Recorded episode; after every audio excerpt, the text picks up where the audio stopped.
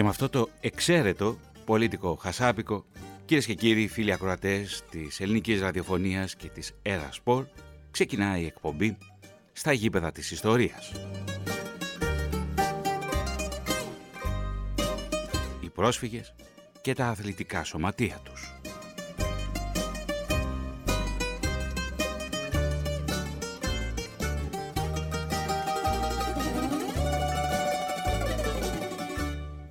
Μια ιστορική καταγραφή, μια ιστορική τεκμηρίωση με προφορικές μαρτυρίες. Ένας κύκλος ραδιοφωνικών εκπομπών στα γήπεδα της ιστορίας. Μια ιδέα του Τάσου Αντωνίνη.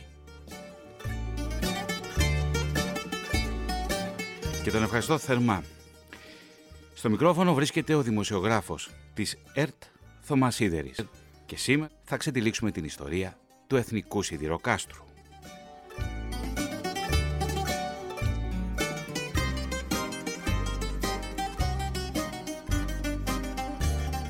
Και θα μας βοηθήσει σε αυτό η ΕΡΤ Σερών. Ο συνάδελφος δημοσιογράφος της ΕΡΤ Λεωνίδας Κασάπης, ο οποίος βρίσκεται στον κεντρικό ραδιοθάλαμο της ΕΡΤ Σερών και σε λίγο θα κάνουμε την κοινή δικτύωση με την Ερασπορ.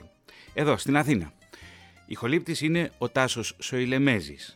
Στην οργάνωση παραγωγής είναι η Βίκη Νικολοπούλου. Στον κεντρικό έλεγχο της ελληνικής ραδιοφωνίας ο Γιώργος Μιστακίδης. Και στην ΕΡΤ Σερών βρίσκονται ο Λεωνίδας Κασάπης στο μικρόφωνο και ο Στράτος Φούντας στην τελική ρύθμιση του ήχου.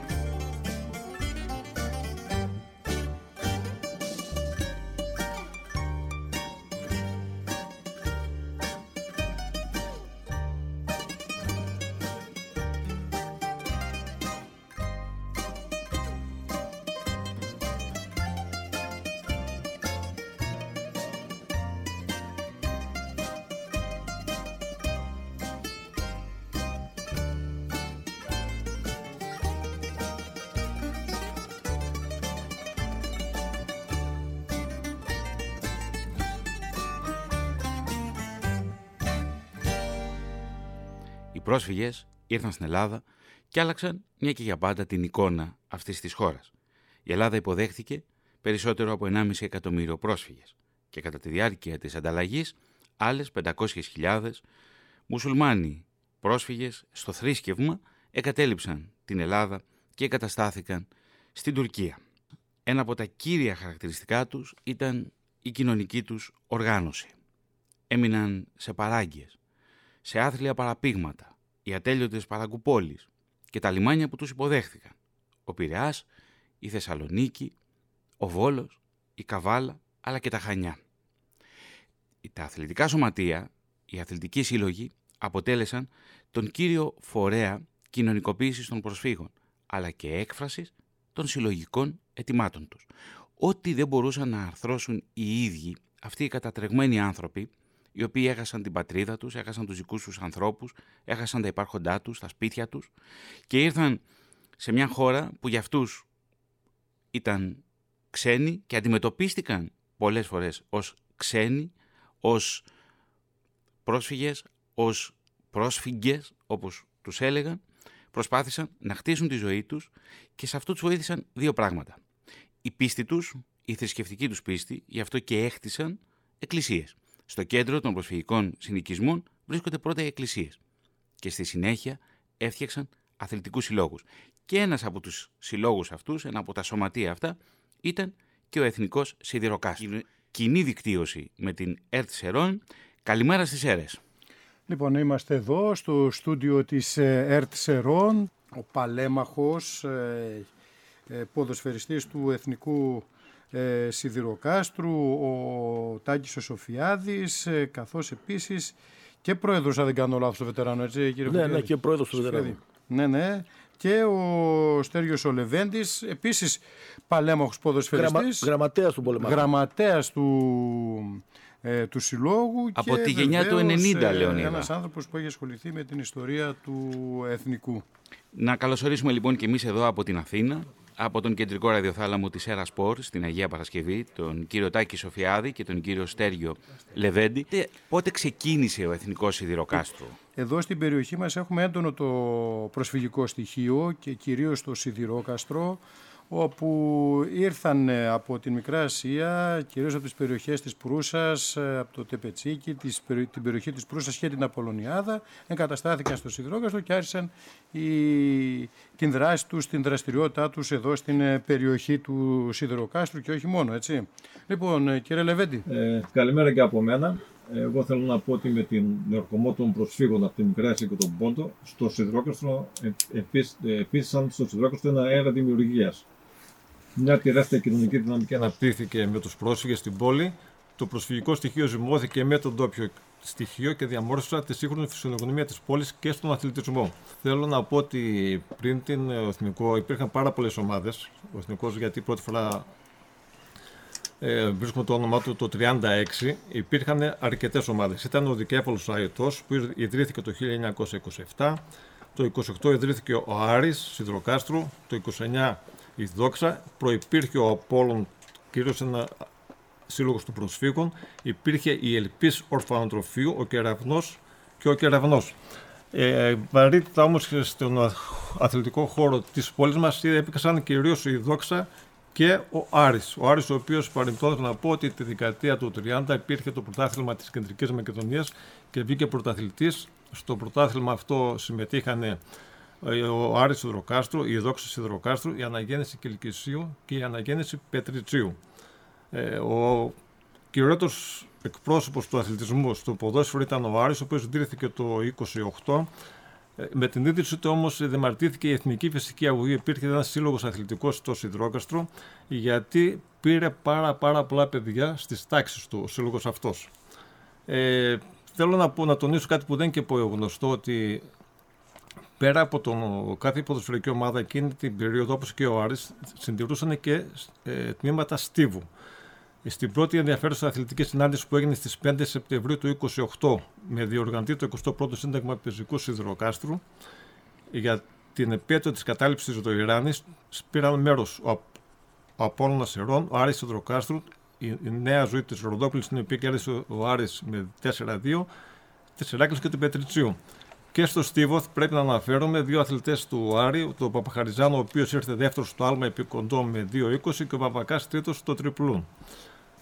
Θέλω να πω ότι την περίοδο αυτή προσπάθησαν να αξιοποιήσουν και τους υπάρχοντες αθλητικούς χώρους, δημιουργώντας και κερκίδες. Το, το έκανε αυτό ο Άρης του Δροκάστρου πήρε μια επιχορήγηση 18.000 δραχμών την τότε εποχή που ήταν σημαντικό ποσό. Στο Μεσοπόλεμο, κύριε Λεβέντη, από την, από την περίοδο του Μεσοπολέμου δημιουργήθηκαν οι κερκίδες. Ναι, ναι, μιλάμε για την περίοδο το 28. Το ναι.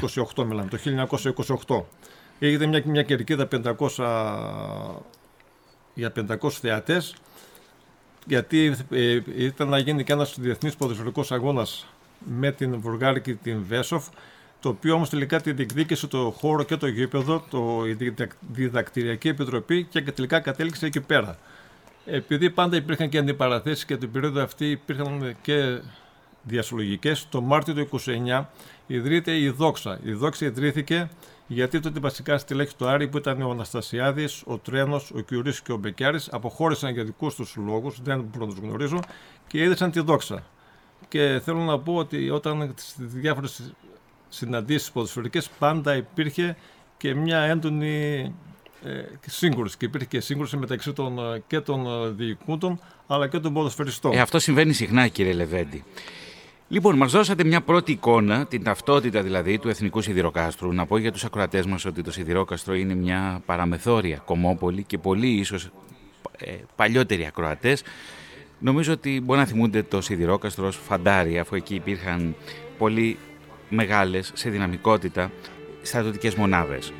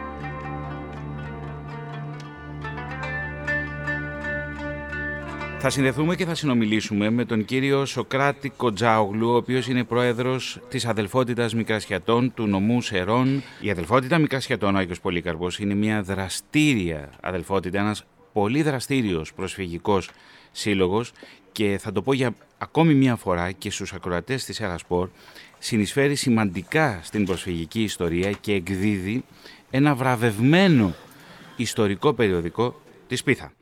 Κύριο Κοντζάγλου είναι στην άλλη άκρη της τηλεφωνικής μας γραμμής. Κύριε Κοντζάγλου, καλό μεσημέρι από την Αθήνα. Καλό μεσημέρι, κύριε Σίδηρη. Σας ευχαριστώ θερμά που συμμετέχετε σε αυτό το πρώτο ραδιοφωνικό ντοκιματέρ για τον Εθνικό Σιδηροκάστρου. Και όπως είπα και στην αρχή, τα αθλητικά σωματεία ήταν φορείς έκφρασης των συλλογικών ετοιμάτων των προσφύγων. Καταρχάς, να πούμε ότι στις αίρες υπήρχαν και προστριβές μεταξύ των προσφύγων και της κεντρικής διοίκησης και στα γεγονότα, αναφέρομαι στα γεγονότα στο Κιούπκιοι, στη σημερινή πρώτη Σερών.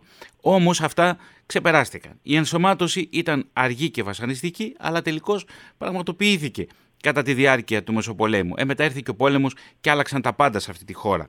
Όμως θα ήθελα να μας πείτε για την πρώτη πρώτη εγκατάσταση των προσφύγων στα χώματα των Σερών.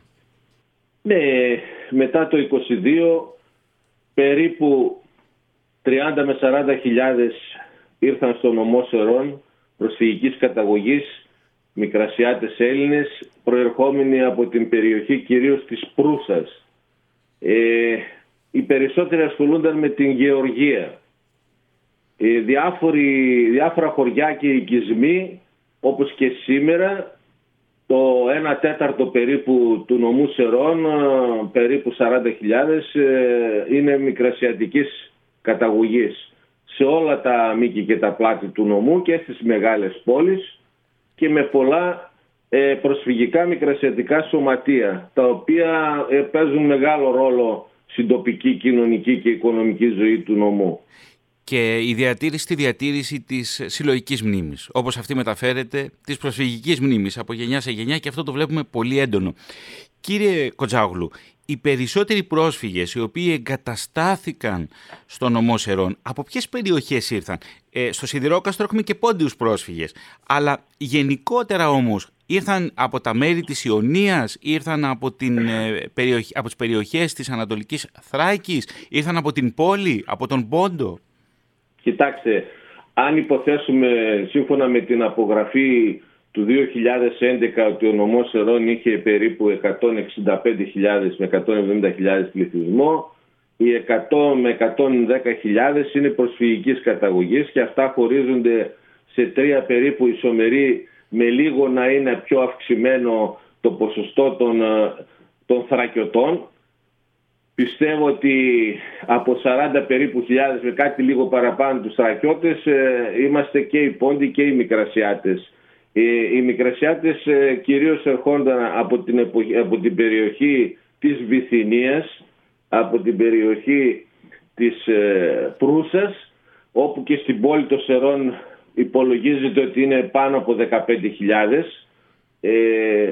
Επίσης ε, ήταν από διάφορες περιοχές, ας πούμε ως μέλη στην αδελφότητα που είναι από τα μεγαλύτερα προσφυγικά σωματεία της χώρας έχουμε μέλη και από τη Σμύρνη και από την Καπαδοκία και από την Προποντίδα και έχουμε επίσης και μέλη από την ε, Λιδία, την Κιλικία και από τον Πόντο φυσικά είναι πάρα πολλοί οι πρόσφυγες που προέρχονται από τον Πόντο, από το Δυτικό Πόντο κυρίως. Ε, Θρακιώτης έχει πάρα πολλούς και γενικά είμαστε πιστεύω από τους ε, τρεις-τέσσερις νομούς με τη μεγαλύτερη προσφυγική καταγωγή στη Βόρεια Ελλάδα. Οι πρόσφυγες... Ο νομός ε, Δράμας ναι. πρέπει να είναι ο πρώτος ο νομός Δράμας. Οι πρόσφυγες κύριε Κοτζάγλου ασχολήθηκαν κατά κύριο λόγο με τις γεωργικές εργασίες. Ναι, γιατί θυμάμαι και τον παππού μου, όλοι αυτοί είχαν στην ε, περιοχή που ζούσαν, ας πούμε ο παππούς μου ήταν από τα Κυπλιά της Μικράς Ασίας, η γιαγιά ήταν από το Μιχαλίτσι, όλοι είχαν σχέση με τη γεωργία και με την αλληλεία γύρω από τη Λίμνη Απολωνιάδα.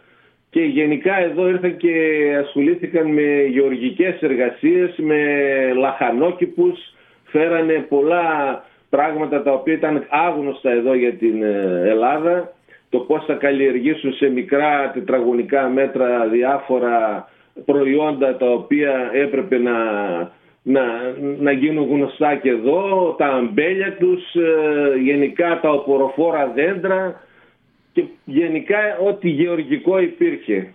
Ξέρετε κύριε Κοντζάγλου και εγώ από την προγιαγιά μου αυτό που μου έχει μείνει όταν μου μιλούσε ήταν για τα μποστάνια ναι. στην Ιωνία. Και, ναι, ναι, και ναι. Ε, ε, έδειξαν πραγματικά πολύ μεγάλη προσήλωση στην καλλιέργεια της γης. Ναι. Και τη σειροτροφία. Η πόλη των Σερών ήταν γεμάτη από τα κουκούλια και από τους μεταξοσκόλικες και μέχρι πρότινος ήταν γεμάτη από μουριές. Πριν Ναι. από μερικά χρόνια αντικαταστάθηκαν από φλαμουριές και αυτά ας πούμε. Ήταν Και- γεμάτη η πόλη από σειροτροφία. Και χαίρομαι που το σημειώνετε. Κύριε Κοντζάγλου, σας ευχαριστώ θερμά για την επικοινωνία και για αυτήν την εικόνα που μας δώσατε όσον αφορά στην πρώτη προσφυγική εγκατάσταση Ναι, στον ήθελα νομό να Σερών. συμπληρώσω, κύριε Σίδερη, ότι στις Σέρες έχουμε τρία προσφυγικά σωματεία. Είναι η αδελφότητα η δικιά μας, ο Άγιος Πολύκαρπος, είναι η αδελφότητα του Αγίου Θεράποντα και ο Σύλλογος του Αγίου Ιωάννη. Επίσης έχουμε, ε, η οποία είναι κυρίως από την περιοχή της Προύσας και της Προποντίδος. Μετά έχουμε σύλλογο δυναμικό στο Μαυρόλοφο που είναι από την περιοχή κοντά της ε, Πάρλας Μικράς Ασίας κοντά στην Καπαδοκία.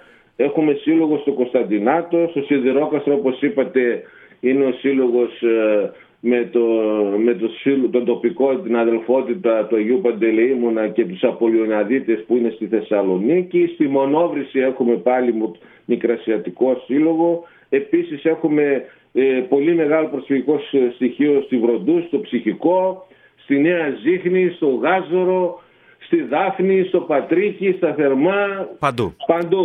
Παντού, παντού, γιατί είναι ένας προσφυγικός, Και είμαστε όλοι προσφυγικός δεμένοι μεταξύ μας. νόμος. Ακριβώς. και προσπαθούμε να αναδείξουμε τα προσφυγικά προβλήματα τα οποία δεν είναι και λίγα.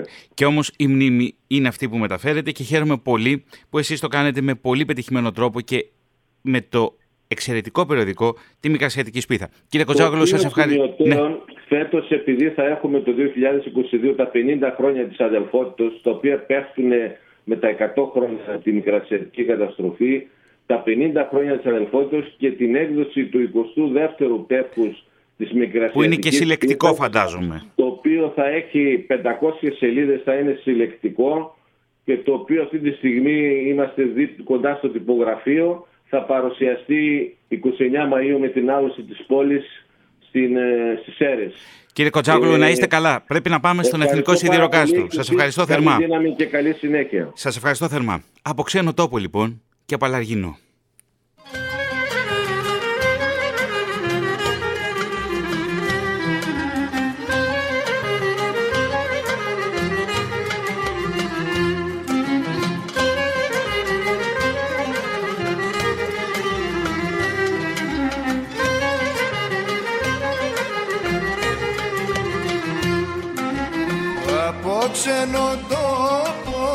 κι από αλαργινό Από ξένο τόπο κι από αλαργινό Ήρθε ένα κορίτσι φως μου το δεκαχρονό.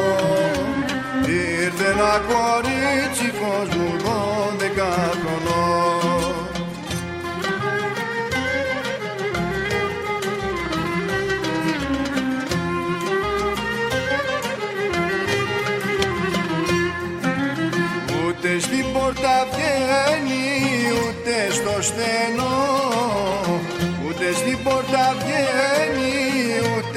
στενό. Ούτε στο παραθύρι φως μου μια ώρα να τη δω ούτε στο παραθύρι φως μου μια ώρα να τη δω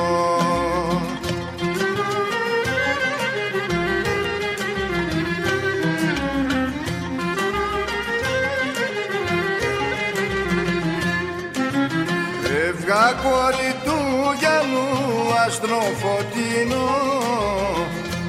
Εύγα κόρη του γυαλού αστροφωτεινό Εύγα στο παραθύρι φως μου δυο λόγια να σου πω. Εύγα στο παραθύρι φως μου δυο λόγια να σου πω.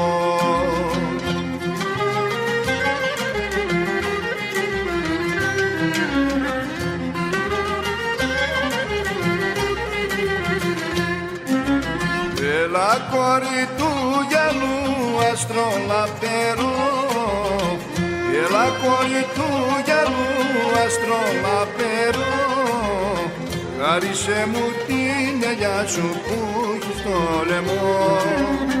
Χάρισε μου την ελιά σου που έχεις στο λαιμό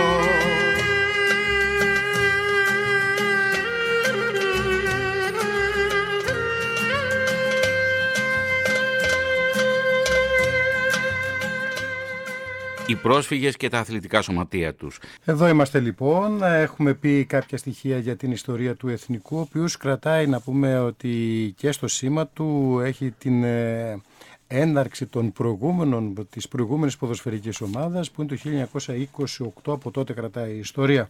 Ε, έχουμε βέβαια, θα επικοινωνήσουμε και με δύο ανθρώπους, τον Γιάννη τον Αραμπατζίδη και τον ε, Γιώργο το Φουρτουνά που ε, παλέμαχοι βετεράνοι. Είναι παλέμαχοι από τη δεκαετίας του 50, του 60, και και, του 70. των αρχών του 70, ναι. Έτσι ακριβώς και βεβαίως ο Τάκης ο Σοφιάδης που είναι της δεκαετίας του 70, κύριε Σοφιάδη. Το 70. Εκεί. Το 70. Και ήταν η εποχή του 70, αν δεν κάνω λάθος, που δύο φορές ανέβηκε δεύτερη κατηγορία, δεύτερη εθνική Β' κατηγορία, εθνική, β' β' εθνική εθνική. ο εθνικός έτσι. Πώς τα κατάφερε κύριε Σοφιάδη; Ναι. Ε, τα χρόνια εκείνα, το, στο ρόστερ της ομάδος υπήρχαν παιδιά από το Σιδηρόκαστρο και από την γύρω περιοχή. Όλοι εμείς γνωρίζαμε, ήμασταν φίλοι, γνωρίζαμε ένα στο παιχνίδι του άλλου, με αποτέλεσμα, όταν μπήκαμε στο γήπεδο, στο εθνικό στάδιο, ε, υπήρχε μια χημεία μεταξύ μας και γίναμε γρήγορα ομάδα. Ε, παίζαμε πριν μπούμε στο εθνικό στάδιο, παίζαμε ε, στις Αλάνες και δεις στο δεύτερο δημοτικό, εκεί που χτίστηκε το δεύτερο δημοτικό, όπου κάθε Κυριακή μαζευόμασταν ε, το βαρόσιο, ο συνοικισμός, ε, η αγορά, είχαμε ομάδες. Διάφορες, Σαλάνες διάφορες, μαθαίνατε ομα- μπάλα. διάφορες ομάδες στις Έτσι, Αλάνες Σαλάνες. και ήταν συνοικισμός πρόσφυγες, παίζαμε με τους ντόπιους της αγοράς ναι. και Οι γινόταν, ο, γειτονιές μεταξύ τους. γινόταν ομοιρικές μάχες εκεί πέρα. Τι ήθελε για να γίνει αυτή η ομάδα, ήθελε έναν Γιαννάκο Κατσαντώνη που μας μάζεψε. Ο μας- ιστορικός Ο ιστορικός Στοκχόλμης, Γιαννάκος Κατσαντώνης μας μάζεψε, μας έκανε, τα, μας έβγαλε τα δελτία, μας έβγαλε δελτία και ετοίμασε μια ομάδα. Ε, μετά, από το, μετά από το Γιαννάκο τον Κατσαντώνη ήρθαν και άλλοι αξιόλογοι προπονητές στην ομάδα με αποτέλεσμα η ομάδα να κάνει άλματα, ποδοσφαι- ποδοσφαιρικά άλματα. Ε, Β' εθνική ανεβήκατε 74-75 Εβδομ- ναι, και 76-77 έτσι. ναι, ναι. Ε, είχαμε την τύχη, εκτός από καλούς προπονητές που πέρασαν εκείνη την εποχή, να έχουμε και ένα παν, ε, πάρα πολύ καλό ΔΣ. Μήπως θα έπρεπε να αναφέρω και κάποια ονόματα που Ναι, πείτε. Ναι, κύριε Σοφιάδη, Πείτε πείτε που με. περνούσαν. Ναι, ναι. Ε, υπήρχε τότε ο, ε, ο, Μα, ο Μανώλης ο Αραμπατζής, ο οποίος ήταν πολιτικός μηχανικός στην περιοχή εκείνη, στο Σιδηρόκαστρο. Υπήρχε, υπήρχε ο Παναγιωτίδης ο Γιάννης, ο οποίος, ο οποίος ήταν βουλευτής, νομάρχης και δικηγόρος. Ε, υπήρχε ο Καμπέρης ο Θωμάς, επιχειρηματίας της πόλης, καλός επιχειρηματίας. Υπήρχε κάποιος δραμηνός Πα- ε, Μαγόπουλος Νίκος, τοπογράφος, που έκανε τον αναδασμό εκεί στην περιοχή. Ο Αρμπατζής ο Γιάννης ήταν παράγοντας και αυτός εκείνη την εποχή, είχε σταματήσει το ποδόσφαιρο. Ε, αυτοί βασικά με αυτούς ξεκίνησε η ομάδα και ανέβηκε στη Β' Εθνική. Πάντως, κύριε Σοφιάδη, οι πρόσφυγες έμαθαν ποδόσφαιρο στον υπόλοιπο ελληνικό πληθυσμό, στους λεγόμενους και όχι μόνο. τους έμαθαν και συνταγές, τους ε... η, η, βιομηχανία, η βιοτεχνία, η οικονομία ολόκληρη στηρίχθηκε πάνω στους πρόσφυγες και τώρα ακούστε με, κύριε Λεβέντη και κύριε Σοφιάδη, θα βάλουμε στο ρόστερ της ομάδας τον κύριο Γιάννη Αραμπατζίδη. Σύνδεση με Θεσσαλονίκη και εκεί θα συναντήσουμε τον παλέμαχο παίκτη που ξεκίνησε την καριέρα του στον Εθνικό Σιδηροκάστρου το 1958. Κύριε Αραμπατζίδη, καλό μεσημέρι από την Αθήνα. Επίσης, επίσης, καλημέρα σας. Και χαίρομαι πάρα πολύ που βρισκόμαστε όλοι μαζί, εσείς στη Θεσσαλονίκη, εμείς στην Αθήνα, οι συμπέκτες σας στις Σέρες. Για πείτε μας λοιπόν, πώς είναι εκείνα και τα εγώ χρόνια... το ίδιο, και εγώ το ίδιο. Πώς είναι εκείνα τα χρόνια, τα χρόνια μετά τον εμφύλιο, δύσκολα χρόνια εκεί, στη δεκαετία του 1950 μετά τον πόλεμο, Πώς είναι λοιπόν ο εθνικός η ομάδα εκείνη τη δεκαετία, τη δεκαετία δηλαδή του 1950. Θα σας πω κάτι που στην αρχή στην εισήγηση σας, εγώ είμαι δάσκαλος, συνταξιούχος τώρα φυσικά, Ναι. μπήκα στα 80. Μια Να τα διόρθωση χιλιάσετε. εκεί που είπατε, Βεβαίως. μ' ακούτε; Βεβαίως κύριε Αραμπατζίδη. Ναι. Σας Εγώ ακούμε. Ούτε από τη γιαγιά μου το έχω ακούσει αυτό που είπατε ότι υπήρχαν διαμάχες και μπορεί να υπήρχαν. Ναι. Αλλά θέλω να τονίσω ότι στο Σιδηρόκαστο δεν υπήρχαν. Ναι βέβαια. Γιατί η γιαγιά μου, οι γονείς μου και εγώ σαν τώρα είμαι 80 χρονών που ήμασταν στο γήπεδο με τον Λυκίδη από το Στριμονοχώρι, με παιδιά με το Γόρι, με τι να σας πω τώρα πολλά οτόματα να μην ξεχάσω και αλλά μερικούς δεν είχαμε αυτό το ξεχωρισμό. Ανάμεσα δηλαδή σε γηγενείς και σε πρόσφυγες. Έτσι, ναι. Ναι. Δεν, δεν το άκουσα ποτέ. Στη Θεσσαλονίκη που ήρθα σαν δάσκαλος, το άκουσα και μια φορά οι δάσκαλοι είχαν μια διαμάχη μεταξύ τους μέσα. Η προσφυγομάνα Αλλά εγώ στη Θεσσαλονίκη. Σιδηρόκαστρο Ναι. Δεν το έχω ακούσει. Και χαίρομαι πολύ που το σημειώνετε. Ξέρετε, Ναι, σημειώστε το αυτό. το Και να σημειώνουμε... προσθέσουμε εκεί στους που ο Ναι. Δημήτρης ο Σοφιάδης που μου, μου είπε μια χρονιά ή δύο δεν ξέρω αν έλαβα φιλοκερδός προπονητής σε ένδειξη αγάπης στην ομάδα που συμπαραστάθηκε τόσα χρόνια συγκινούμε τώρα. Εγώ ανέλαβα προπονητής και τον πρόθεσα. Έτσι, Θα το έτσι. θυμάται ο Δημητράκης τώρα και θα σας το πει. Βεβαίως, βεβαίως, δάσκαλε.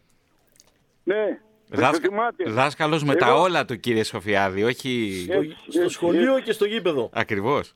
Έτσι. Και να προσθέσετε εκεί στους, ε, που είπε ο Μίτσος, ο Δημητράκης, Ναι. να προσθέσουμε και τους ε, βλάχους και τους εμπελινικιώτες σιδηρόκαστρο. Που δεν τους είπατε στα... Είπατε πόντιους, μικρασιάτες, θρακιώτες. Ναι. Να προσθέσουμε και δύο από το Μελένικο που ήρθαν και κατέβηκαν και τώρα που είναι στη Βουλγαρία το Μελένικο, το ξέρετε φυσικά. Ναι, φυσικά έχουμε κάνει και Και- εκπομπές για ναι, το Μελένικο ναι. σε συνεργασία με Και την ΕΡΤ Έχουμε πολλούς έτσι στο Σιδηρόκαστρο και βλάχους έχουμε. Και είχαμε και παίκτες, τον Γιώργο τον Παρίσι, Κύριε τον Αραμπατζίδη, γιατρό. Και ο κύριος, Λε... και ο κύριος Λεβέντης που είναι βλάχο... βλάχος είναι δίπλα. Πάλι- μας. Παρεμπιπτόντως, Παρεμπιπτόντως, να- να, να να σας πω έτσι, κι εγώ. που έπαιξε και ε, είμαι έτσι, βλα- έτσι, ναι. έτσι. Κύριε- Εμείς βρεθήκαμε Λοιπόν, στα αυτά φιλόξενα τώρα μέρη σαν- επειδή είμαι βλάχος. Σαν στην ομάδα, σας είπα ότι δεν είχαμε τίποτε. ναι. Η αγάπη ήταν για την ομάδα, για την πόλη. σε τι θέση παίζατε; Θα σας πω τώρα θα γελάσετε λίγο. Ναι. Όταν ξεκίνησα έπαιξα δεξί εξτρέμ. Ναι. από την άκρη. Έπαιξα center for, έπαιξα half. Τα ξέρει αυτά ο Δημητράκης. Στο Έπειτα τέλος και πήγα στόπερ. center back, αλλά έπειτα Ναι. πρόθεσα εκεί τον Κώστα τον Βάβαλη που τον είχα στο κέντρο. Έβαλα τον Δημητράκη στο κέντρο λόγω της διάπλασης του σώματος και τον Κώστα τον Βάβαλη τον έβαλα center back και διακρίθηκε φυσικά εκεί και έπειτα είχε πρόοδους. Και έπειτα πήγα δεξί back και σιγά σιγά έφυγα. Εκείνα τα χρόνια ήταν πολύ δύσκολα. Όμως, τι θυμάστε από, από τους συμπαίκτες σας και από όλα αυτά τα νέα παιδιά που συμμετείχαν στην ομάδα, στον Εθνικό Σιδηροκάστρο. υπήρχε μεγάλη αγάπη και συμπαράσταση από τους παλιότερους στους νεότερους.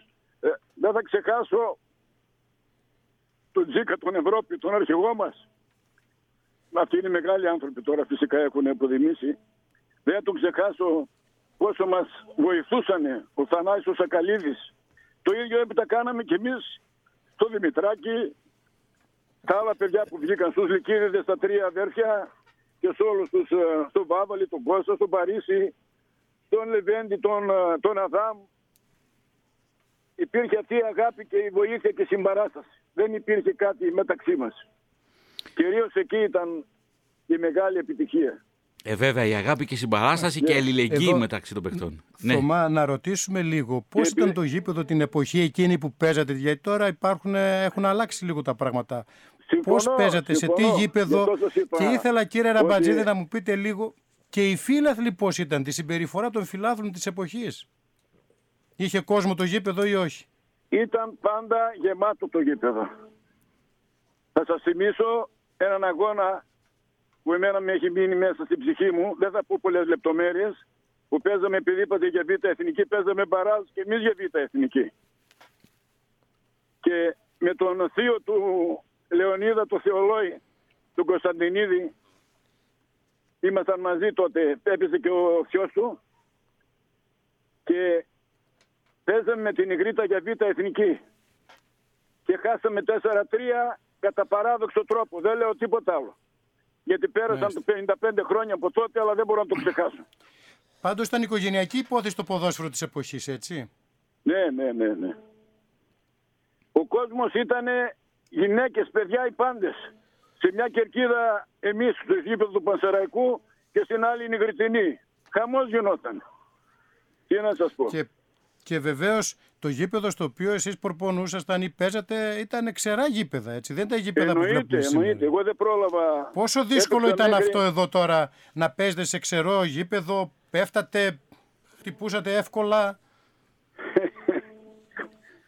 Αυτό λέω τώρα όταν με, εκεί και στο καφενείο και στο σπίτι έπαιζα τρεις, τρεις αγώνες. Τότε δεν είχε το Σιδηρόκαστρο ομάδα βόλη και μπάσκετ και ήρθε ο Πόλος Σερών και θα παίζαμε ποδόσφαιρο το απόγευμα. Αλλά το γυμνάσιο είχαμε ομάδα. Ήμαν η, η Δευτέρα Γυμνασίου, Δευτέρα Λυκείου, ας το πούμε η Τρίτη, έπαιξα το πρωί 9 με 11 βόλεϊ, 11 με 1 μπάσκετ και 3 με 5 ποδόσφαιρο. Και λέω τώρα, ενώ έφτιανα αυτά τα πράγματα, πώς τα πόδια με πονάνε. Και μου λέει η σύζυγος, αυτά πληρώνουμε εκείνα τα παλιά. Για τα γήπεδα που λέει τα ξερά. Και με κάνει έτσι, ε, εντάξει, πέρασαν και τα χρόνια, αλλά Κύριε Ραμπατζίδη, μου αρέσει πάρα πολύ ο τρόπος που τα περιγράφετε και μιλάτε και πραγματικά δίνει, δείχνει και τη δύναμη ψυχής. δεν δείχνει μόνο τη δύναμη και τη σωματική ρόμη. έτσι. Πάντως αποτελεί έτσι τη ζωντανή ιστορία, είναι ένα κομμάτι τη ζωντανής Ε, βέβαια. ιστορίας. Και σε λίγο θα, θα μιλήσουμε και με τον κύριο Γιώργο Φουρτούνα, ο Και οποίος εγώ θέλω είναι να σταθούμε παίκτης έτσι της με τον- ίδιας γενιάς. Άρα λοιπόν, Έτσι. να αποδεσμεύσουμε τον κύριο Ραμπατζίδη. Ναι, συμπαράσταση. κύριε Και το Ραμπατζίδη.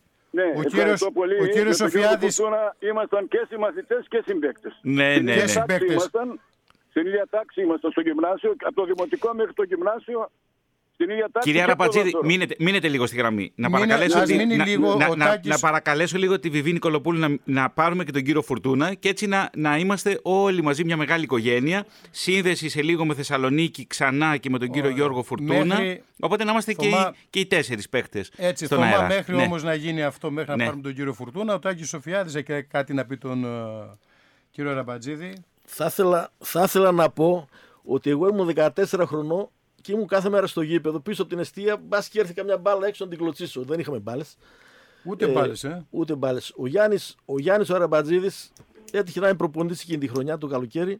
Με πήρε με το ζόρι, ντρεπόμουν εγώ. Με πήρε με το ζόρι πίσω από την αιστεία και με, ξε- με εξέτασε. Μου λέει: Εσύ θα παίξεις χάφ στον εθνικό. Και πράγματι έπαιξα τη- την, την, Τετάρτη, την Τετάρτη έπαιξα με φιλικό με τον Πασαραϊκό και ήμουν και πολύ καλός. Λοιπόν. Λοιπόν, το είχε δει ότι μπορώ να παίξω. Ο Εθνικός Σιδηροκάστρου σήμερα νομίζω μια- ότι έχει ισχυρή εκπροσώπηση. Τάκης Σοφιάδης και Στέργιος Πάντα, πάντα Λεβέντη. είχε. Πάντα. Και- Στέργιος παιδιά, Λεβέντης βλέπετε, στο κύριε- κεντρικό ραδιοθάλαμο. Κύριε Αραπατσίδη, μισό λεπτούλι. Να βάλω Και στην ένα κουβέντα μισό μας. λεπτό να πω κάτι μόνο. Ναι, και μια ναι. που είπε ο Δημητράκης για την περίπτωση κάποιοι θύμωσαν επειδή έβαλα το Δημητράκη τότε να παίζει και αναδείχθηκε. Παίκτες εννοώ. Επειδή ήταν Δεν Ναι, πρόσφυγας. ναι, Δημητράκη, βέβαια, το βέβαια, ξέρω. βέβαια. Αλλά δεν χρειάζεται να πούμε τώρα άλλα. Λοιπόν, κύριε Αραπατζίδη, Ευχαριστώ. ο Ναι, συμπαίκτη περιμένω, ο περιμένω. συμπαίκτη σας είναι στην άλλη άκρη της τηλεφωνικής Ναι, γραμμής, ναι, ο κύριος ναι, ναι, Γιώργο και- Φουρτούνας. Και φίλος μου και συμμαθητής μου. Έλα λοιπόν. Κύριε Από τους Φουρτούνα, πολιτούς. Καλημέρα. Καλημέρα κύριε Σίδερη. Καλημέρα, κύριε Φουρτούνα, σας ευχαριστούμε Ευχα- θερμά. ευχαρι- Ευχαριστώ για την επικοινωνία. Ε, χαίρομαι που ακούω τον Γιάννη τον φίλο μου και συμπαθητή. Χρόνια. Μαζί πέρα. Έχουμε τελευταία να βρεθούμε αρκετό καιρό όμως. τώρα. Να τα πούμε Απ' την, λιγάκι. πρω... απ' την πρώτη δημοτικού πέστα Γιώργο. Από, ναι, ναι, ναι, Από ναι. την πρώτη δημοτικού μέχρι 18 χρονών. Μέχρι που βγάλαμε το, γυ- το τότε εξετάξιο Παλατήριο Γυμνάσιο Σιδηροκάστρο. Ναι, ναι, ναι. Το ναι. μετέπειτα Γεια. γυμνάσιο Λύκειο Σιδηροκάστρο Παλατήριο. Λοιπόν, να, να πω κάτι, το, το είπε και ο κύριος Αραμπατήρη, αλλά το έχω σημειώσει και εγώ. Ναι, κύριε Φουρτούνα. Για να μην αδικήσουμε τους πρόσφυγες του Σιδηροκάστρου που ήρθαν το 1913 από το Μελένικο. Ακριβώς. 3.000 πρόσφυγες. Αυτοί επάδρωσαν τη δόξα και τον Άρη. Και παράγοντες και παίχτε. Γιώργο, πες και εσύ ότι είσαι από το Μελένικο. Έτσι. Για και εγώ, ξέρει, ο κύριος Σίδης ξέρει ότι είμαι από το Μελένικο. Μιλήσαμε Α, και το άλλη φορά με τον ξέρει, κύριο Σίδη. εντάξει, Εντάξει, ωραία. Το ξέρω, Έχουμε, το ξέρω, έχουμε το ξέρω. κάνει, κύριε Αραμπατζίδη, έχουμε κάνει εκπομπή για το Μελένικο, για το μαύρο Α, μαργαριτάρι α, των α, Βαλκανίων. ωραία, ωραία, ωραία. Έχουμε Ε, πάει ναι, και στο οπότε, Μελένικο, ο- έχουμε κάνει και ναι, ναι, γυρίσματα. Ναι. Θα, Ναι. θα τα πούμε Γιάννη, θα τα πούμε Γιάννη μου, θα τα πούμε. Έγινε, να, καλώς. να, να, να, να, να πω πρώτα για το 1964-65 στον Ναι. αγώνα με την Ιγρήτα. Ναι. Το κάναμε τον Μπάζο. Πράγματι τότε ήταν αυτός ο αγώνας πολύ μας αρρώστησε την επόμενη μέρα. Είχαμε Κύπριο διδυτή. Σκεφτείτε. Τον πήγαμε, πήγαμε, ο Σακαλίδης ο Θανάσης πήγε στο, Βου- στο Ναι. αεροδρόμιο δίθεν ότι θα ερχόταν Βούλγαρος. Ναι, ναι, και, Θυμάσαι; βρέ, και βρέθηκε Κύπριος διδυτής. Και μας βρέθηκε Κύπριος έπειτα. Κύπρος. και, και, και κάπως έτσι χάσαμε. Τώρα να μην τα πούμε περισσότερα. Όχι, δεν θα πούμε, δεν θα πούμε. Τα Γι' αυτό δύο, και τα εγώ δεν δύο είπα. τέρματα τα έχω βάλει, τα είχα βάλει εγώ και τέλο ο Γιάννης ο Αραμπατζίδης. Αν θυμάσαι Γιάννη. Ναι, πώς δεν θυμάμαι. Και είχαμε Δεν τον θυμάμαι. Τάσο, και είχαμε τον Τάσο Δραματφύλακα όπως ήταν ξέρος, ήταν στρατιώτης τότε. Άστο εκείνο. Και να πούμε που λέγανε στους φιλάθλους οι Νιγριτινοί. Ναι, ναι, ναι. Ένα, ένα γκολ παραπάνω θα σας βάλουμε. Και πράγματι Όσο έτσι να μας έγινε. βάλετε θα σας βάλουμε ένα παραπάνω με λίγα. ε, Δάσκαλε, έτσι. δάσκαλε, Τέλος πάντων. μήπως θα πρέπει να πούμε κάτι άλλο; Τώρα Ναι, να, ναι. ρωτήσω, να ρωτήσω εγώ τώρα και τους δύο έτσι παλέμαχους που έχουμε εκεί πέρα πού οφείλεται το γεγονός ότι αυτές τις δεκαετίες του 50, του 60 αλλά και του 70 μετέπειτα ο Εθνικός ήταν μια πολύ ισχυρή ομάδα για τον ομό Σερών και όχι μόνο. Μπορώ να, απα- μπορώ να απαντήσω Λεωνίδα; Ναι, ναι, ναι. Να απαντήσω; Λοιπόν, Ναι. κοιτάξτε, δει- το, το 1947 και μετά είχαμε καλή ομάδα, πάρα πολύ καλή ομάδα. Ήμασταν ο φόβος και ο τρόμος του, του νομού Σερών. Παίρναμε αλφα, αλφακατηγορία. Λοιπόν, τότε, τότε ήταν ε, σπουδαίοι παίκτες. Ο Τζινόπουλος, ο οποίος μετέπειτα πήγε στον ΠΑΟΚ, ο προκάτοχος του Κουριουκίδη του ΠΑΟΚ. Ήταν ο Γιαννάκος ο Κασαντώνης, ο οποίος πήγε και αυτός μετά στον ΠΑΟΚ. Λοιπόν, τότε όταν πηγαίναμε στο Ισε- Ισερέι, τρομάζανε Ναι. όταν ακούγανε για- για τους Σιδηρόκαστρο. Και η φίλα είχε βγάλει ένα, ένα, ένα τραγούδι. Όταν προβάλλεις όταν προβάλλεις το, η φανέλα Στο του γήπεδο, όταν, στο γήπεδο. όταν, προ- στο γήπεδο, Όταν όταν, προβάλλεις προβάλλει στο το γήπεδο, γήπεδο Γιώργο. του εθνικού η φανέλα, τους, όλους τους πιάνει ο πυρετός και τους ερέους τρέλα. αυτή, αυτή την ομάδα είχαμε. Εκπληκτικό, πραγματικά. Έτσι, έτσι. Ε, είναι, Λοιπόν. είναι δύναμη πραγματικά ο Εθνικός Σιδηροκάστρου. Ναι. Τότε, τότε είχαμε πολύ, πάρα καλούς, Ναι. καλούς παίκτες. Του Καρανικόλα, του Κατζαντώνη, τον Κούκου, τους αδερφούς Κούκου. Είχαμε έναν Χαϊδευτό, είχαμε έναν α, Μπαλαμάρκο, τον Τζιντζάρι, τον Άσπλαχνο που του λέγανε, Το, τον Τζίκα, Τον Τζι- τον, τον τον Τζίκα Τζιμπαστάνη, που, ε, πες που τον τον λέγανε Ευρώπη, τον ο πρώτο. Βράκος. το Πώς? κουκουλί ξεχάσαμε, Ο Γιώργο, το Κουκουλή- κουκουλί. ο- ο- ο- ο- ο- ο- ο Κουκουλής, ο Πα- ο Παπαδόπουλος, ο Θόδωρος. Κουκουλής, ναι, Σαμπατζίδης, ναι. Ζάρας, Λιόλιος, πα- πάρα πολύ καλή Είναι παίκτες. πολύ ωραίο που θυμόμαστε όλα αυτά τα ονόματα, γιατί Ναι, ξέρετε ναι. κάτι, η ιστορία μιας ομάδας δεν είναι μόνο η πορεία της μέσα στον χρόνο ή τα αγωνιστικά της αποτελέσματα. Είναι πάνω απ' όλα οι άνθρωποι που ο καθένας έβαλε το δικό του λιθαράκι. Και θα ήθελα να ρωτήσω τώρα και τους τέσσερις, η προσφυγική κερκίδα πώς ήταν, δηλαδή πώς σας υποστήριζε ο κόσμος; Λοιπόν, α, να σας απ- απαντήσω εγώ. Ναι, κύριε Φουρτούνα. Ε, ε, να σας απαντήσω. Οι φίλοι αυτοί, καταρχάς είχαμε καλά διοικητικά συμβούλια. Είχαν πάρα πολύ καλά. Δια, διαφερόταν για, ό- για όλες τις ανάγκες μας. Φρόντιζαν για την άμεση μετάθεση παίκτου στρατιώτη που υπηρετούσε εκτός από το σιδηροκάστρο να του φέρει γρήγορα στο σιδηρόκαστρο.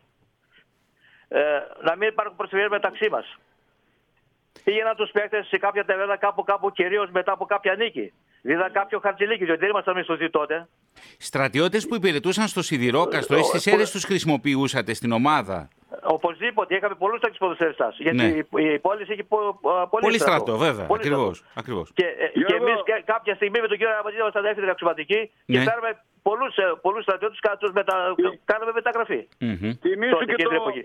στον αγώνα Ναι. αυτό με την Ιγρήτα, θυμίσω το παλικάρι μας, το, που τον Άγιο Φανούρο στην Τούμπα που τον έχω δει εγώ, Ναι. τον Μουτεβελίδη, τον Γεράσιμο, Μουτε- αν θυμάσαι, Μουτεβελίδης, που έπαιζε, Μουτεβελίδης. που έπαιζε μπροστά Μουτε- μας και αυτός Ναι, ναι. στην επίδεση, το θυμάσαι; Ναι, ναι, ναι, ναι όλους, όλους αυτούς. Με τη Ναι, Βελίδη ναι. και, και, και πολλούς άλλους. Ε, Αλλά το, το κακό και, και, και η τροπή ήταν ότι δεν είχαμε στολές δικές μας. Η, μο- η ομάδα ήταν φτωχιά. Ό,τι μπορούσε έκανε με τις στολές. Με τα, με τα ποσφαιρικά παπούτσια τα οποία από κάτω είχαν, είχαν δέρματα με καρφιά. Και δεν είχαμε όπως τώρα τάπες. Ήταν όλα βαριά. Το γήπεδο ήταν, ήταν σκληρό. Ήταν και ανώμαλος σε μερικές περιπτώσεις. Διότι το πρώτο γήπεδο που είχαμε, το δημοτικό, ήταν με ο, ο αγωνιστικός χώρος ο κανονικός, αλλά ο χώρος για τους φιλάθλου ήταν πολύ λίγος. Δεν Ναι. χωρούσαν οι φύλαθοι. Δεν χωρούσαν οι φύλαθοι. Αργότερα όμως δεν είχαμε αποδητήρια την εποχή εκείνη. Είχαμε με ένα μικρό χώρο ίσα ίσα- ίσα που Στο αλλάζαμε. παλιό, στο παλιό γήπεδο, Όταν, πη- Γιώργο. ε. όταν πηγαίναμε εκτός έδρας, αλλάζαμε στα λεωφορεία μέσα που πηγαίναμε. Ε, ο, ο- έξω είχα μια βρύση που όπως, κα- όποιος προλάβαινε πληρώταν λιγάκι και μετά πήγε στο σπίτι και έκανε τα υπόλοιπα. Ε, αλλά είχαμε διάθεση. Ο, ο αγώνας διαρκούσε 90 λεπτά. Δεν υπήρχαν αλλαγές εκείνη την εποχή. Έπρεπε να έχουμε αντοχή. Και αυτά οφείλονται όλα στους προπονητές. Εκείνη την εποχή, αν θυμάται ο, Γιάννα, ο Γιάννης, είχαμε το 1958 παίξαμε και οι δύο στην πρώτη ομάδα. 1958. Λοιπόν, εκείνη την εποχή είχαμε ένα Ζαχαριάδη προπονητή που τον, ο- που τον ονόματαν που- με Παρασούκλη Ιγριά. Ήταν παλιός ποδοσφαιριστής του Ηρακλή της Θεσσαλονίκης. Μας έβασε πολλά πράγματα. Μετά είχαμε τον Καταντώνη του Γιαννάκου. Ο Άριστος ο, των προπονητών. Αργότερα 63, 64, 63, 64, 65 είχαμε τον ε, Κοτσαμπασέτη του Τάκη από τις Σέρες. Καλός ποδοσφαιριστής του Απόλλωνα Σερών. Δηλαδή οι προπονητές διαφορότανε. Κύριε Φουρτούνα, Για και τους ήταν παίκτες. και δύσκολα χρόνια. Α μην γελιόμαστε. Υπήρχε φτώχεια τότε. Ε, η Ελλάδα προσπαθεί να σταθεί στα πόδια της μετά τον πόλεμο. Όλοι αυτοί οι πρόσφυγες που εγκαταστάθηκαν. Ο, ε, πέρασε όμω ο πόλεμο μέχρι να γίνει, ας πούμε, η, κυ- η ενσωμάτωση των προσφύγων και μετά ήρθε ο πόλεμος. Μετά ο εμφύλιος. Ε, Σωστά. σωστά και, με- ναι, και ναι, μετά ναι. η Ελλάδα προσπαθούσε μέσα με ό,τι της είχε απομείνει να, να σταθεί ξανά στα πόδια της. Άρα μιλάμε για φτώχεια, για πολύ δύσκολες συνθήκες εκείνη την εποχή. Λεωνίδα, εσύ που γεννήθηκες, τώρα θα αποκαλύψω και την ηλικία σου, στα μέσα της δεκαετίας του 60, είσαι, είσαι της γενιάς του 60 ας πούμε, Ναι, ναι, Ε, ναι. το θυμάσαι τον Εθνικό Σιδηροκάστρου, Βεβαίως, Σα, βεβαίως σαν και το πιτσιρίκι θυμάμαι. εννοώ. Έτσι Αφού ακριβώς έπεισε το ο θείος ο θυμάμαι. Θεολόγης. Ναι. Έπαιζε ο Θεολόγης. Ο Κωνσταντινίδης, ο Ο, Κωνσταντινίδης ο Φοφά- ο, ναι, ο, Θολόγης, φίλος- ο ε, φίλος μας, ο φίλος μας. Και έπαιζε έχει μαθητής μετά, μας. αργότερα έπαιξε, ε, έπαιξαν κι άλλοι. Αυτό που θυμάμαι εγώ και εδώ μπορούμε να μας το πει και ο Τάκης αλλά και ο Στέλιος. Στέλιος ο Λεβέντης. Ε, γινόταν κάθε Κυριακή που έπαιζε ο Εθνικός στο Σιδηρόκαστρο ένα πανηγύρι. Πραγματικά ήταν πανηγύρι γιατί σχεδόν όλο το Σιδηρόκαστρο, ένα πολύ μεγάλο κομμάτι του, πήγαινε την Κυριακή στον αγώνα. Και γέμιζε γύρω-γύρω, θυμάμαι, με αυτοκίνητα, με κόσμο το γήπεδο. Μια Ήταν γιορτινή πανηγύρι ατμόσφαιρα, την τι εποχή ωραίο. εκείνη. Και με Ναι. κάρα ακόμη, και με κάρα. Και κάρα υπήρχαν. Ακριβώς. Ε, κύριε Σοφιάδη, κύριε Λεβέντη. Εγώ θέλω Ναι. να πω ότι είμαι εγώ μεταγενέστερος, μετα- είμαι μεταγενέστερος και έπαιξα μπάλα στο Εθνικό το 79. Ναι. Ε, θεωρώ ότι την περίοδο εκείνη το ποδόσφαιρο ήταν η μόνη διέξοδος ίσως κοινωνική εκδήλωση στον αθλητισμό. Τώρα τα παιδιά έχουν πολλέ έχουν άλλες πολλές Ε, εκφάνσεις. βέβαια, και- έχει πολλές ευκαιρίες Ναι, κύριε λοιπόν. Λεβέντη, ένα Ναι, παιδί ναι. σήμερα. Και ναι. Ναι. Αυτό όμως που θέλω να πω ότι θα συμφωνήσω με τους προλαλήσαντες ότι ήταν δύσκολη η καιρή, αλλά θέλω να επισημάνω και κάτι άλλο. Ότι και η σημερινή εποχή είναι δύσκολη με ποια είναι ότι υπάρχει λειψανδρία, δεν υπάρχει ενδιαφέρον για τον αθλητισμό αλλά και για το ποδόσφαιρο. Και θέλω εγώ να δώσω τα εύσημα στους τωρινούς διοικούντες και διαχρονικά αλλά και τους σημερινούς που κρατάνε την αγάπη μου, τον, τον ομάδα μου, τον εθνικό ζωντανή. Και υπάρχει. Και μόνο που υπάρχει, αρκεί να σας πω ότι τη δεκαετία που μιλάνε οι προλαλήσαντε κύριοι υπήρχαν 150 ομάδες στο νομό, τώρα είναι μόνο 47. Ε, συμπληρώνει έναν αιώνα, κύριε Λεβέντη. Δηλαδή, ας μην γελιόμαστε. Για, να, για να μείνει ζωντανή μια ομάδα σχεδόν έναν αιώνα, ε, αυτό οφείλεται στους ανθρώπους και οφείλεται στο πώς ο Εθνικός Σιδηροκάστρου αποτελεί ένα κομμάτι της συλλογικής μνήμης, όχι μόνο της Κομόπολης του Σιδηροκάστρου, αυτής της συνοριακής Κομόπολης, αλλά γενικότερα στο νομό Σερών. Όμως, κύριε Λεβέντη, θα ήθελα μια, μια ερώτηση να κάνω, γιατί μου έχει μείνει απορία από, το, από την αρχή της εκπομπής. Η ομάδα Ελπίσου Ορφανοτροφείου, τι ακριβώς, τι ομάδα ήταν; Υπήρχε, ε, Υπήρχε, εδώ το πέρα παλατίδιο σε- ορφανοτροφείο εκεί; Ό, όχι, Α, ήταν πάλι είναι Όχι, παλατίδιο. το Λύκειο. γυμνάσιο Λύκειο. Υπήρχε ορφανοτροφείο όπου εδώ πέρα και όπου στεγαζόταν και πέρα μαθητέ, ε, παιδιά ορφανά τα οποία και είχαν και τη δική τους ομάδα. Α, ακριβώς. Και Ήταν, λεγόταν ε, Ελπίσου και προ- Ορφανοτροφείου. Και, και προφανώ και, προφανώς και για λόγου ε, συναισθηματικού λέγανε ελπίδα. Ήσουν ελπίδα για τη ζωή, για το μέλλον τους. Ακριβώς, ακριβώς. Τη στήριξη της Κάποιοι από κοινωνία. αυτούς μετεγράφονται στο εθνικό μετά, ότι είναι καλοί. Μμμ. Ναι. Περνούσαν δηλαδή τα παιδιά. Ναι, Ναι. ναι, ναι. ναι. Τα Θέλω παιδιά να πω αυτά. ότι να πω και προγενέστε. Εγώ το μεταγενέσω και δεν ασχολήθηκα και να συγγράψω και την ιστορία του εθνικού μαζί με τον ε, γιατρό του Μοντολάρη, τον Δημήτρη. Ναι. Και εγώ ανέλαβα το κομμάτι μέχρι και το 70 ότι ο εθνικός και το 30 είχε δώσει και από τις, ήταν ίσως και η πρώτη ομάδα στην περιοχή μας που έδωσε και διεθνή φιλικό αγώνα με τη, βου- μια βουλγάρικη, τον νέο Πετριτσίου, τη Βέσκοφ. Ναι. Τη Βέσοφ. Ναι. Ε, Εκεί μέσα χάσαμε 2-0, αλλά εδώ πέρα όμως τους κερδίσαμε 8-3. Ε, Το τρία, το τρία. μεγάλο σκορ. Λοιπόν, Ναι, ναι. κύριοι, επειδή πάμε σιγά σιγά προς το τέλος λοιπόν, αυτού του πρώτου ε, ραδιοφωνικού Θωμά, ντοκιματέρ. Θωμά, Ναι. ε, λοιπόν, να μας πει και ο, τώρα, ε, γιατί εδώ ε, στο σήμερα βοηθάνε πάρα πολύ και ο Σύλλογος των Βετεράνων, έτσι κύριε Βέβαια. Σοφιάδη. Ε, Ναι. Εκτός αυτού, θέλω να αναφέρω ότι η ομάδα του Εθνικού Σιδηροκάστρου έπαιξε 6 χρονιές σε επαγγελματικές κατηγορίες. Ε, έχει παίξει 18 φορές στη Δέλτα Εθνική, 18 χρονιές και επίσης έχει πάρει 9 κύπελα νομουσερών. Μια, Άρα, μια, σπουδαία, μια σπουδαία ιστορία Ε, σχεδόν ένα αιώνα. Λοιπόν, κύριε Ε, Σοφιάδη, ε, μετά- κύριε Μετά Λεβέντη. το Πασεραϊκό, Μισό μετά ναι. το Πασεραϊκό είναι Ναι. μακράν η καλύτερη ομάδα του νομού. Ακριβώς. Κύριε Ναι. Ραπατζίδη και κύριε Φουρτούνα, προτείνω να μπούμε όλοι μέσα σε ένα τρεχαντηράκι και να ταξιδέψουμε στο Αιγαίο, στις αλυσμόνητες πατρίδες. Ναι. Σας ευχαριστώ θερμά όλους για τη σημερινή σας συμμετοχή. Ευχαριστούμε και εμείς Ευχαριστούμε. κύριε Να είστε Εμείς καλά. ευχαριστούμε. Καλημέρα, Ευχαριστούμε, κύριε. καλημέρα Καλά. σε όλους από την Αθήνα. Καλημέρα Γεια σας, σας. καλημέρα Γεια σας. σας. Ευχαριστούμε. Γεια Καλημέρα. σας.